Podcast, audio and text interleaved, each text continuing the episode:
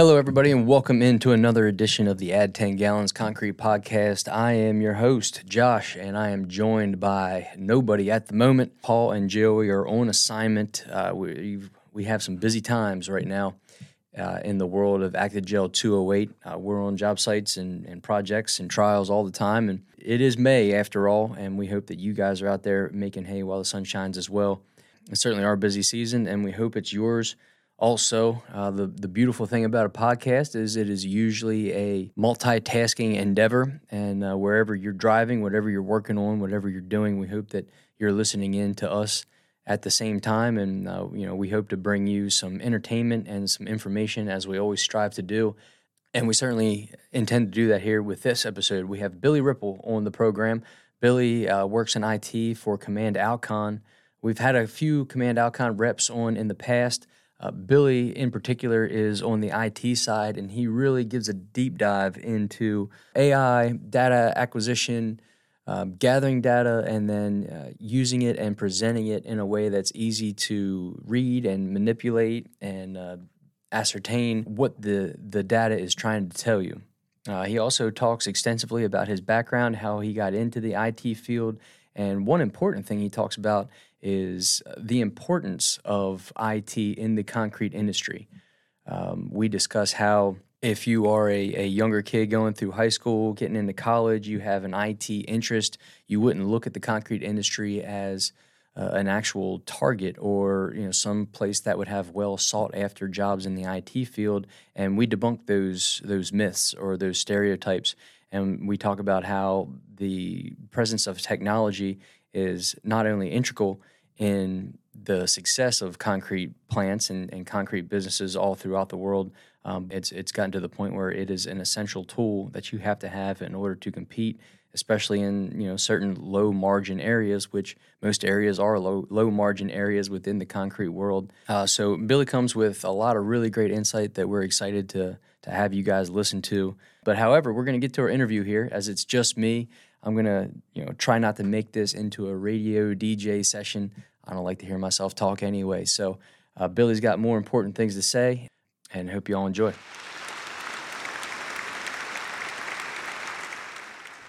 All right, welcome back today. We have a very special guest, another one from Command Alkon. This is two this year. It's pretty exciting, guys.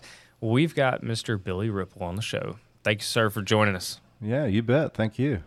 Yeah, well, hey, why don't you go ahead and let the people know what is your background into industry? How in the world did you end up where you are today? Uh, great question. Um, I kind of started off the beaten path a little bit. Um, uh, whenever I was, you know, younger, when I got my first computer, I really knew that um, somewhere in technology was going to be my my where I wanted to end up. It was very clear I, for me that I had a natural affinity, and I knew I wanted to end up in technology some way. Um, now, how I did that, I wasn't quite sure. So uh, I started off as a janitor at a local aerospace company fresh out of high school, and I worked there for seven years before I got laid off.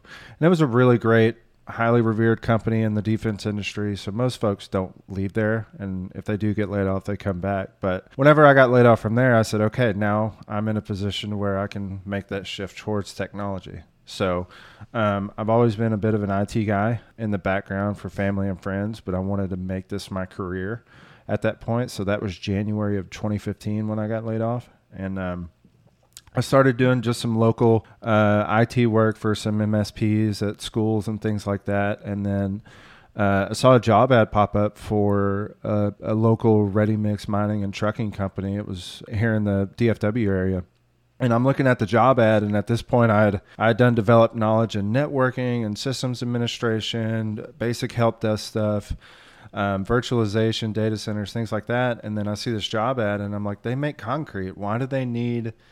Why does a concrete company need someone with virtualization experience? Why do they need networking experience? All of these things. So from there, uh, I applied, got the job, started there as an IT support specialist in July of 2017, and we were a five plant ready mix operation, two quarries, and a trucking company to haul the ag and uh, cement flash, all the cementitious materials. So I, uh, I, I started there in July, and uh, just under a year uh, the CIO I reported to, he he had left the company, and I got promoted to IT manager, and I was IT manager until our company got acquired in August 2020. So um, the company that acquired us, you know, they they didn't need another IT guy in their army of IT folks. So I developed during that time period from July of 17 until August of well until now obviously because i'm at command alkon. But i developed a really great relationship with a lot of the folks at command. Uh, we were a full command alkon shop so we had TrackIt for our ready mix and ag trucks. We had command batch for our concrete plants um, on base for ar we had uh, integra for dispatch command qc for qc obviously so we we ran their full product suite so i developed you know, from a support perspective, supporting all the various departments in the company as well as the batch plants to develop some great op relationships. So, whenever I got laid off, I started making some phone calls, or I didn't get laid off. Let me correct that. Whenever um, after the acquisition happened, there, the owner of that company didn't lay me off. He he kept me employed, but it really felt like I was stealing from him because there was no work left to do. You know, there was nothing we didn't have a 100 mixers to manage anything with, no devices, no technology. So I, I really um, had no, uh, it felt like I had no path onto how I can increase the performance of the company. So that's when I started calling folks at Command and um, that I had worked with over the years, and it just happened to work out. So um, I started at Command Alkon in June of 2021 as a uh, senior solutions analyst and I was doing implementation for our uh, Rucket product, our truck and dispatch product, and our uh, Connects Office product, both of which are going to get rebranding here soon. So if this airs in the future, it it'll be referred to as ticket accounting and integrated trucking. So just a heads up. But yeah, I was doing implementation for those two products, and then uh, about a year into that, I switched over to a more um, uh, my title now is a solution specialist. So uh, pretty much, I cover a broad range of different software products. Um, one of which being ticket accounting, formerly Ticket Pro, Connects Office, Rucket, um, which will be integrated trucking, Integra, Command QC, and our latest uh, cloud-based offering is our, our dispatch product, our cloud-based dispatch product for ReadyMix. So it's uh, kind of similar to a sales engineer role that other companies would have for their product lines. No, it's fascinating. Yeah, don't don't think about that often. Actually, that the ready mix guys, especially the big ones, could use like a, a, legit IT person on staff. He actually got me thinking about our company. Our company, we're a mining company, we mine clay out of the United States, and we've got IT folks. And you might not necessarily think, as an IT guy coming from that world, you might not think like, oh, these people who are just digging holes in the ground, taking dirt out of the ground uh, they need an IT support specialist. Uh, they absolutely do. I and I was very much that naive and thought the exact same way. I'm looking at this job ad, and for me, I I just wanted to be closer to home because my son had just been born. I was working these crazy hours, and this company was close. So I was like, well, I'll just apply to it and just ride this thing out. Let's see what they can offer. And oh my God, it's like I stepped on the biggest piece of bubble gum that I couldn't take off my shoes. You know, it just. Um, and we and and you're exactly right. I had two. We had two mines, and I can't tell you how many hundreds of feet of Cat five cable I've had to run from a, you know, a generator to a switch to get internet connectivity and just things like that. It's just, it's so overlooked, and I wish if, outside of any additional message, you know, I wish other folks who are passionate about IT and technology would would take the time to get into this industry. It's amazing what how much technology is in this industry trying to innovate at the level in which we're trying to. Well, that's that's also actually that's another great point that uh, if you have companies like Command and others that are trying to push all these technology solutions, and we and we bring up a lot of them on this show because we think sure. the new tech's fascinating. One of the things we always talk about is how are you going to make this easy for the people there to use? Because most likely the person you're uh, broadcasting the service toward is not a you know IT oriented no, type no. of individual. So how do how do you think we get the word out there? That, that's a that's a great question, and and one I don't know uh, how I could properly articulate that. One of the things I've thought of in the past is you know there's a lot of in our MCAs and one of the associations down here in Texas. There's TACA. You know, I wish there was, and there, and something probably does exist. I just don't know about it. But some, you know, some kind of technology effort similar to um, CIM, but but focused specifically on on the software and technology and the IT aspect. Uh, I had a brief stint with, with an enterprise operation, and and um, the amount of, of server hardware they owned in a data center uh, would would trample most other companies that are dedicated to doing IT, such as an MSP. I mean, their infrastructure was just insane. So uh, it can be very rewarding too, you know, from a quality of life standpoint. So I, I do wish there was a better way to get that message out there because we could, you know, this industry can always use some additional exceptionally intelligent people to, you know, move the needle even further. Well, another thing that you, you kind of touched on a little bit, uh, but you didn't say it specifically, but I'll, I'll, say it here. When you work for a concrete company, it's, I, I, imagine it's the same for an IT guy. It sounded like you were alluding to this, but we see this when you're working with these companies that you end up taking on so many roles and having to learn how to do so many things that if you're like this narrow vein IT person, you're going to have the the breadth of things that you're going to become proficient and competent mm-hmm. in is is mind blowing. Oh, it, it absolutely is. And uh, what's what's interesting at that point is because I was terrified of that. I was terrified of initially being a jack of all trades IT guy. You know, having a knowledge base a mile wide but only an inch deep. But in reality, that has that has paid dividends to my advancement in this career because I can touch, especially when I'm doing like a demo with a with a an IT manager, for example, or a CIO or something. I can touch in all aspects of you know the the process of their on-premise environment for example but initially i you know i remember at one point i was so scared of of not having like dedicated knowledge in let's say networking that it was like, okay, I got to, you know, I've had a good run so far at, at this IT manager thing. I'm, I'm covering a lot of different technologies, a lot of different segments, uh, and what encompasses IT. I need to, I need to focus my, my path on a specific path. So I remember um, I applied for a network engineering job and they made me an offer. And I remember going to my, my uh, boss at the time and telling him, and he was like, man, I'm, his exact words were you would be doing a disservice by getting out of this industry not because of my skills that's not what i'm trying to convey here it's it's more importantly he was saying like this this industry needs needs folks like you in you know with a really strong IT background that I think you would be you would being a doing a disservice to your career as well as your family moving forward by only going into network engineering so um, completely agree it's it's been it's been great for me personally I I imagine other folks have the same story as well.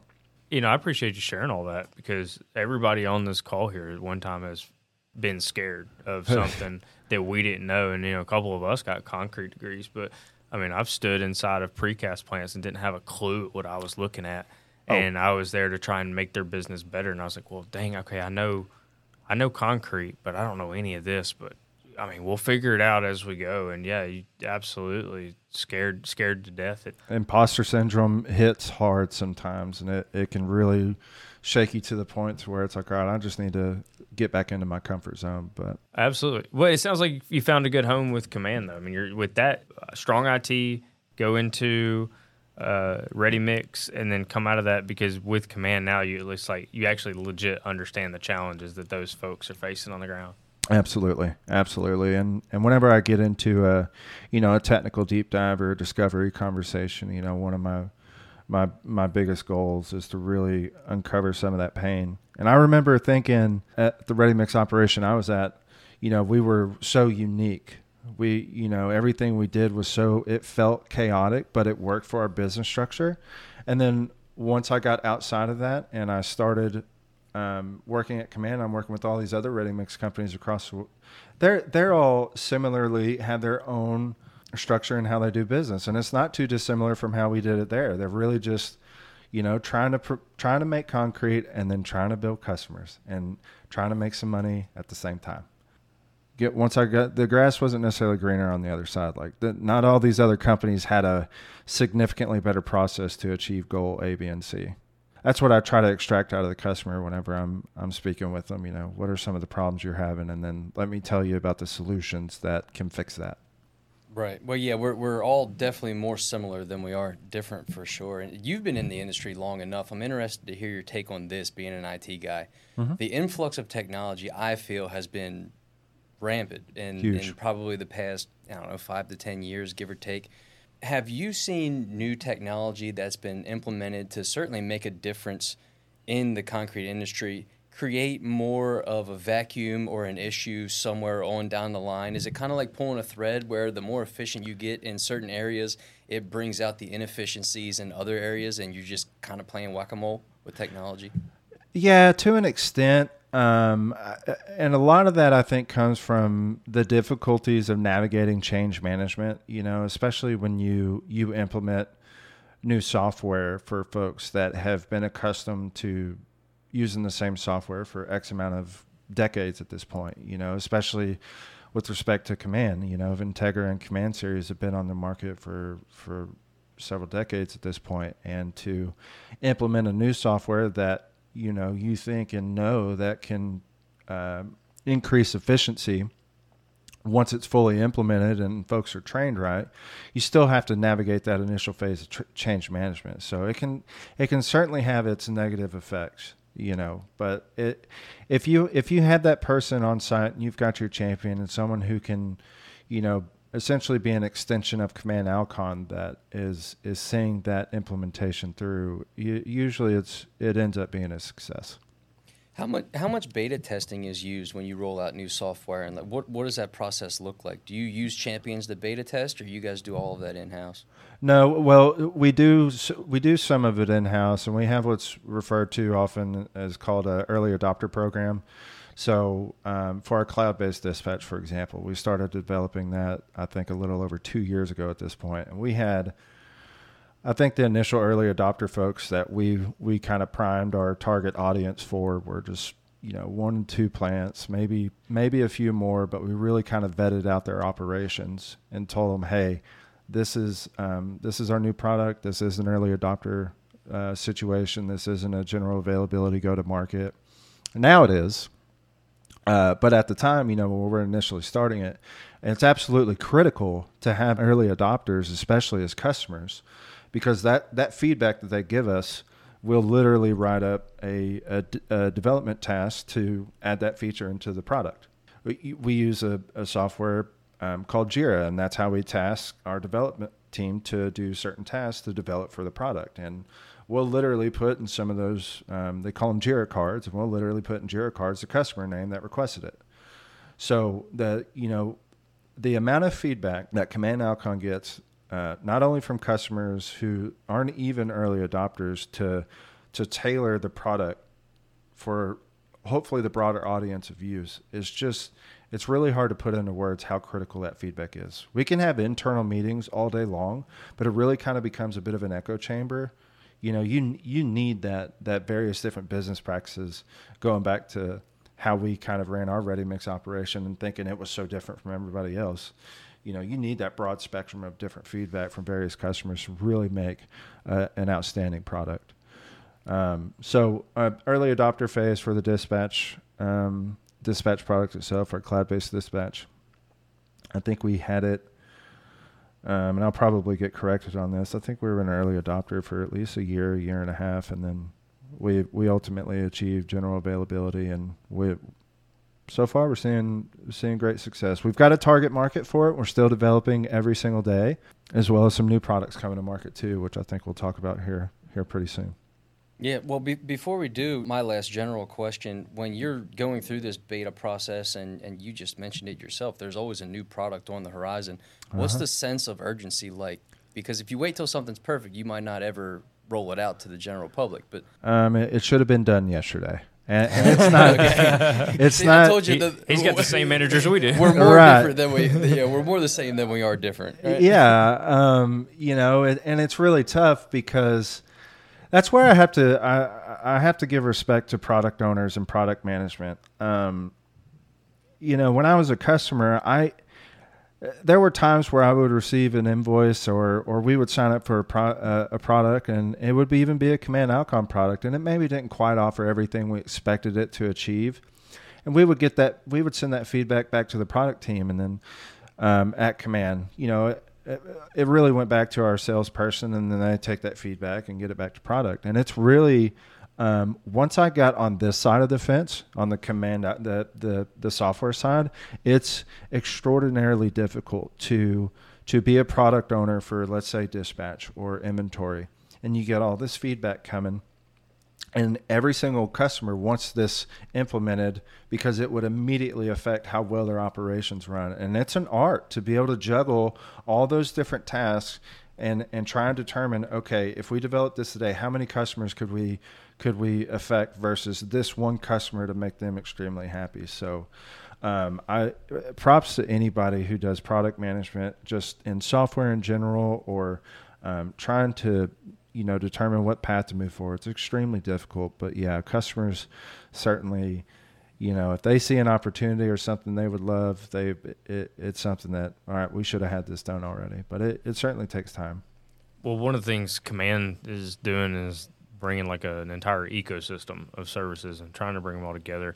Do you exactly face, right. you know, I, when I looked at that, I thought that was interesting. I I just don't know how many guys are getting to sign up for like the entire ecosystem. Is it tough for for you as command to to help people when they just want to pick and choose like one service or another and you're like, "Oh, this would be so much easier if you just if you would just do like these other three with it, please." I so personally, yeah, I get in a discovery with the customer and it's you know, let's say, you know, they're running, um, you know, a different batching software, but everything else they have is Command Alkon.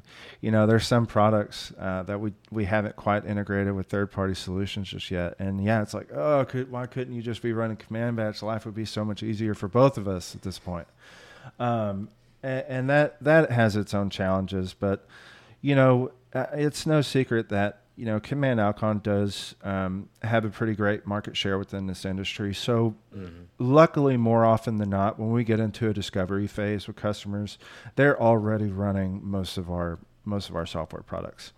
Um, we we certainly have our more densely populated areas versus competitors, and that's I mean that's true for for any of the software offerings and that we offer as well as um, you know other vendors too but uh, it, it definitely it definitely makes life easier. Now, I will say, you know, we are kind of changing our our focus and our strategy with respect to um, an API first methodology. So, you know, we want to make customers' data available to them and let them do what they want with their data via an API first methodology. So, to me, I think we're past an infancy stage and getting that developed. Um, we're certainly um, we have some customers utilizing our, our tickets API via Connects today. So there's a lot you can do with just ticket data alone. But we have an extraordinarily uh, extensive API backlog coming soon uh, that we're going to be referring to as uh, version four.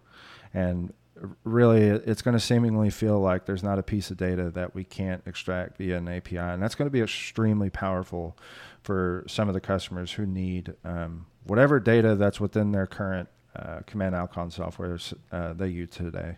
So. Yeah, the skill of being able to design a mixed design is going to go away. We're oh. just going to be searching these databases, and you just know everything about everything. That's exactly right. It's it's uh, especially you know um, with AI and machine learning being in its infancy. If once we start applying some of that to you know tweak a mixed design based on historical data or something like that. I mean, we're not there yet, I'm sure somebody's testing it somewhere, but I, I agree with you. I think eventually it's all going to get some algorithm thrown to it. Yeah, well, there's a couple folks that are already doing the, the AI side of, of this, and I believe Command's one of them. And we are. Yep. Yeah, we, yeah. Mm-hmm. Well, but eventually, eventually, you're going to be able to. In my mind, you're going to use it like Chat GPT, That's and exactly you're going to type right. into. You're going to type into. You're going to say, I'd like to have a mix that is 4,000 psi that's going to be for an exterior floor, and these are the aggregate. You know, I'm going to use this stone and this. You know, or these are my sources. Like you don't even have to tell it how much of whatever you want. You say, yeah. "These are my sources." Going to comb through all the historical data and say, you know, we this is the exact mix design you need based on historical data, and then it submits everything straight to the GC or the state or whoever needs everything. It's going to be super quick. It's going to be unbelievable. I, I, I can't wait for that day personally. I, uh, I, mainly because I'm such a you know I'm so insatiably curious, and I just can't wait to see how AI and machine learning is going to affect our industry. And our industry, with respect to technology and software, has traditionally been slower to adopt than other, you know, cybersecurity, for example. Um, that that's super easy to adopt really quick. Um, but when you've had dispatchers using the same program for 30 years, and uh, you know, it makes it a little tougher to get buy off from the people who you're trying to sell with. So, yeah, we will get there one day. But uh, luckily, you know, for me personally, that's um, great job security. So I'm, I'm okay with that. well, that that uh, that AI bot is going to have to be right because right now. Um, I can type stuff into Chat GPT and it gives me the wrong answer. Like, okay, just real quick, uh, in the middle, I have a statistics class that I'm in and uh, couldn't figure out how to do it. So I was trying to get the AI bot to do it for me, and uh, and, and I was like, I don't think that's the right answer. So I just spent a little more time, got the answer, and I was like, okay, I think the chat bot's wrong. So I submitted my answer. And we went into class, and I was asking somebody, like, "Hey," I ended up asking the professor because he he thinks AI is cool too. So, oh yeah, like, hey, just to let you know, I tried to cheat on my homework, but uh, uh, I think it gave me the wrong answer, so I went with what I had. So, but yeah, so it was, it was spitting out the wrong answer to statistical wow. equations, even though it got the equation correct. It got the solution incorrect, which was like mm. super strange. I wasn't sure. yeah, sure. that seems backwards almost. Mm-hmm. Like, um, you know, what's interesting is I, you know, I've seen I've seen Chat GPT, you know, write SQL query strings and stuff like that, and it, it just nails it. But you would think something that seems relatively simple as far as math goes, it would just get it yeah, dialed I, right off the bat. Yeah, I told it. I was like, I was like, this is uh, this is my sample size, my mean, my standard deviation, blah blah blah, and you know, could you write it in using R code? Yeah, it yeah. wrote it. It wrote it all out perfectly, but gave me the wrong answer. I was, I was yeah. like, I don't uh, think that's right. I'll, uh, yeah, I'll take, I'll take that though. That's pretty cool. That's pretty. Yeah, nice. yeah, it was fun. And uh, today, uh, uh, you came on here. Uh, we did want to talk about one thing that's coming out, something yep. that, that's new. Uh, it's about inventory management. Uh, it's so new that like we tried to look up some stuff on it. Don't I, I did personally. I didn't really couldn't really find anything. So yeah. why don't you? I wanted to come in prepared to be like, all right, this is what we're talking about. And I was like, you know what? You're just gonna have to to start from the very basic level for us. For, for you know, if, if this was Chat GPT, I'd say Bill, Billy GPT explain inventory management like we're five year olds. Oh man, I, I love it. Explain it like I'm five. So there's different levels, right? You know the the initial thing that we've found a lot of traction with is is I, I, like to think of it as as three different stages of success in, in completing this story that we're gonna that I'm gonna try to articulate right now. The first one is, um, you know, between our software offerings that we have, in addition, uh, using what's called ticket accounting and uh, inventory trucks pull into the concrete plants and they drop off paper tickets. And at the end of the day, the batch operator, and in my experience, you know, those batch guys and gals, they'll work just, I, I don't even know how some of them are still alive. They'll just seemingly work 20 hours a day and then come in three hours later and do it again six days a week. It's just absolutely mind boggling. But they get a batch of tickets in at the end of the day. They're, they're in command batch and they're having to type in or they could be doing it during the day, but depending on how busy your plan is, in my experience, I always saw it them doing it at the end of the day. So they'll run their end of day report in command batch, and then they've got this stack of paper tickets, and they'll punch it into inventory into command batch, and um, that that's the standard. That's the status quo. And where we wanted to try to disrupt that using the technology we offer is, hey, how about you just take a picture of this paper ticket and then let us extract the data, us being command, obviously, and then we'll we'll send that data after we extract it and update your command batch inventories automatically. So that's what we did. And that's kind of the basic step one. So what we're trying to initially alleviate is one, giving some hours back to the batch guy or anyone who is manually entering in information from a piece of paper. It's absolutely amazing how many pieces of paper still exist in this industry with some of the software solutions that are out there today but it's again, this industry's slow to change, so it's it's still going to be out there for years to come. Uh, our batch guys could be entering in, you know, 200 plus tickets at the end of the day. You're selecting different material types, logging it in each silo, and then or ag bin or whatever, and then different vendors, and then what trucking vendor delivered it. So it can be a lot of manual work uh, for someone who probably types at best 20 words a minute, you know, so it could take a long time is my point. And what we wanted to solve uh, and what we have solved for some customers is just snap a picture of this ticket, get it into this website. You don't even need to look at it. We'll turn that paper ticket into digital data. We'll send uh, your tonnage that you received at the plant into the cloud, and then we'll send that data from the cloud back to Command Batch, and you can book your whatever material you received into inventory. And you can either do that in the cloud, so access to your data anywhere and a book inventory into uh, batch anywhere you have access to the internet. So it's not limited to being on premise, which is really great. Or you could continue to do it in command batch. That data will show up in the shipments tab. And all you can do is book it in inventory at that point too. So we wanted again, going back to the foundation here, is eliminating manual data entry. We want to save the company time, um, the employee time, save money on hourly rate for the employee, save mental health for the you know the batch guy who spends so many hours during the week doing that. So that's the that's the ground level one. That's that's like the the the initial step. So the next step after that kind of the medium, uh, small to medium to uh, mid market scenarios, we have what's called forecasts and shipments. Um, and, and, the first one specifically was called shipments. Second one's forecasts and shipments. And this one is okay, we can, let's take that paper d- ticket data and let's get it into the cloud. And then let us also show you via a visualization dashboard, similar to like a Power BI or something like that, um, of what your, what your incoming material loads actually look like. So if you've got, um, you know 200 tons of sand incoming, we can give you a visualization of uh, based on how many tons of you know whatever material coming in. You can actually see that in a graph, and and accurately calculate um, how many orders you could send out. Um, so that's step two. And another piece of that too is uh, not only can you see demand of incoming materials, but as orders are batched from the concrete plant, you can actually see the demand drop. So if you use X amount of tons of sand, you'll see on that graph in real time because we read your stockpile, your inventory levels in command batch in real time, and you'll see those levels drop.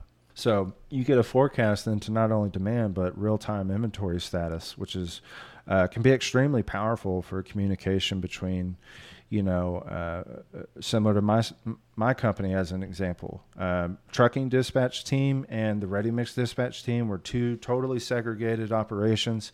They would send out a spreadsheet or an email that says, "Hey, we need X amount of tons of sand delivered at this plant tomorrow," and that was the communication between the two. So not only could we solve uh, problem one with saving the batch guys some time entering in material receipts, but we can also increase the efficiency and communication between trucking dispatch and ready mix dispatch. Trucking dispatch just had access to that forecast and shipment screen. They could see in real time what their stockpile levels are. Now, how we did that in my experience was with cameras. We literally had 20 cameras set up at each plant, one camera in an overhead bin on the plant. Um, one camera uh, inventory levels were actively monitored uh, for cement and fly ash. So we had real-time inventory tracking on that. But for aggregates we would just look at stockpile levels on a camera and say oh yeah we probably need another truck or two. So getting access and insight to that real-time inventory data by not only inputting what you receive in in real time but also what you uh, uh batch out in real time can be uh, quite powerful the last step, and this is kind of getting into the sausage making, um, is is full blown replenishment, and and replenishment. You know, typically what we've seen so far is more geared towards a, a fully vertically integrated company, operation that has their own quarry or cement locations. They're already running all the requisite software required from ready mix dispatch to our uh, aggregate ordering solution called Apex. You know, they're running all the software required, and they, that replenishment can read current inventory levels and as it gets low, automatically create that order in Apex to replace, replenish that that material as it drops in real time. So it's it's incredibly powerful.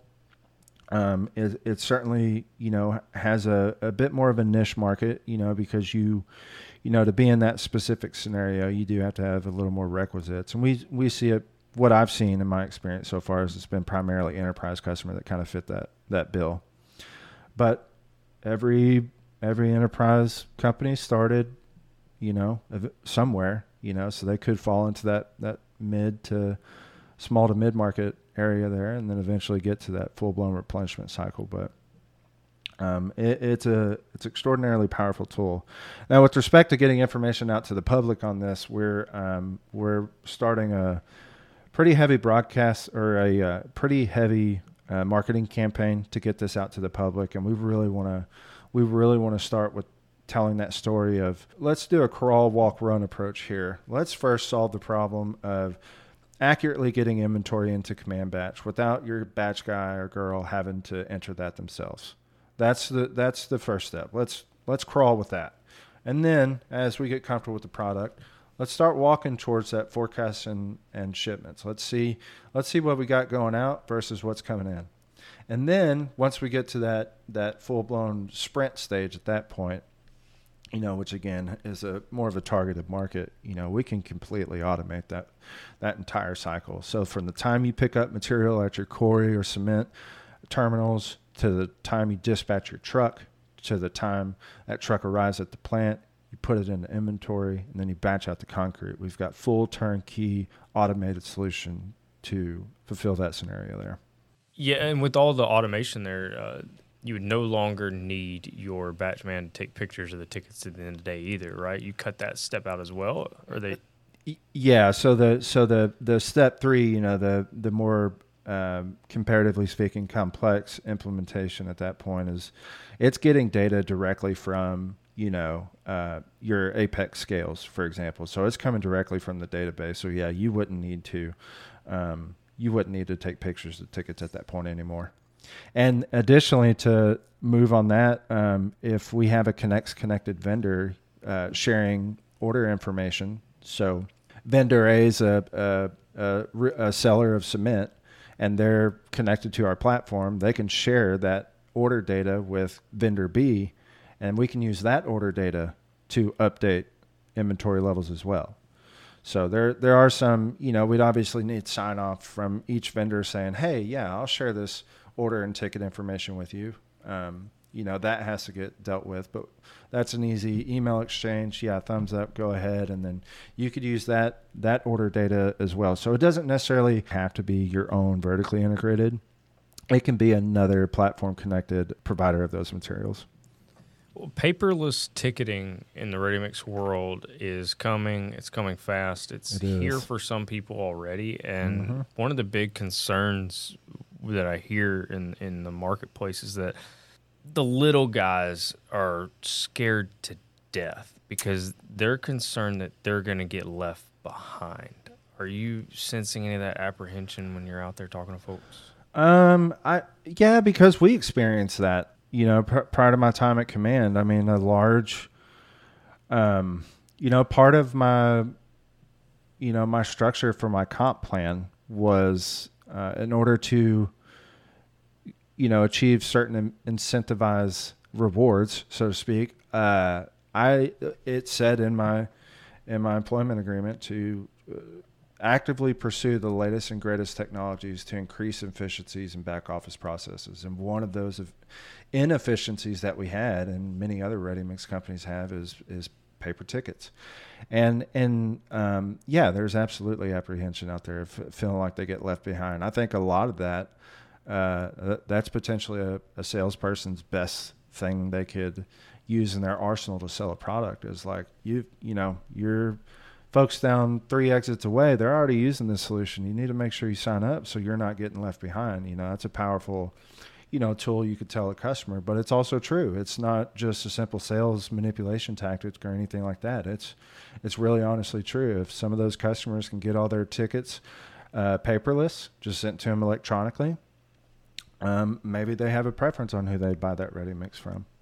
Yeah, you know, being in the business of concrete, uh, it unfortunately it's viewed uh, in the marketplace by the, uh, the customers view it as a commodity, and when, when you have something that's used as a commodity, fortunately, price becomes just um, just a disaster disaster for the concrete salespeople. So the margins end up being low. It can be a little bit cutthroat. So when the small guys feel like they're going to be left behind, it's because they're concerned that they don't have the wiggle room to implement such a fancy solution Yep. like what commands coming with or even basic stuff that like the DOTs are kind of forcing down people's throats.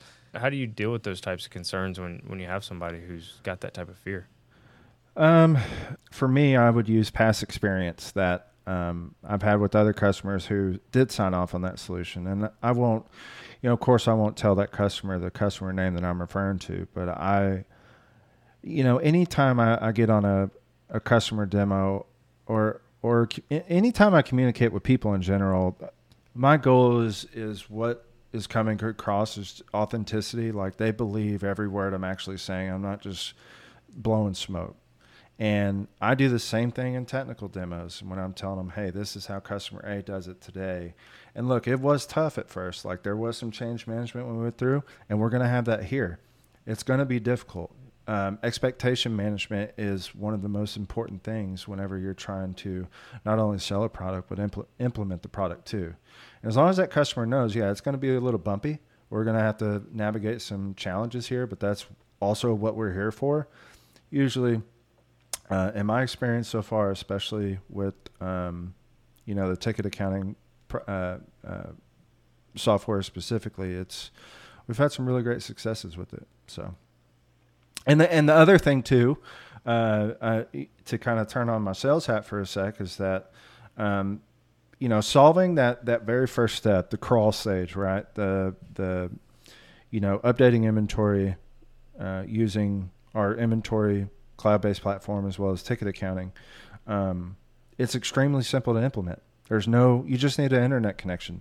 You you may download a mobile app or you may want to use a desktop scanner, but um, the implementation time compared to a traditional on-premise software, um, it, it's only weeks compared to what could be months to implement, you know, a different software under our umbrella.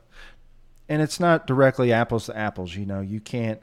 It, I, I don't want anyone to take away that what I'm trying or what I've implemented is comparable to doing an Apex or a Command Series implementation. It's it's certainly different beasts, but the how I I try to make the customer feel comfortable moving forward with signing that contract or doing implementation is uh, uh, one advocating on behalf of the customer, and two, it's one of our easiest implementations we have.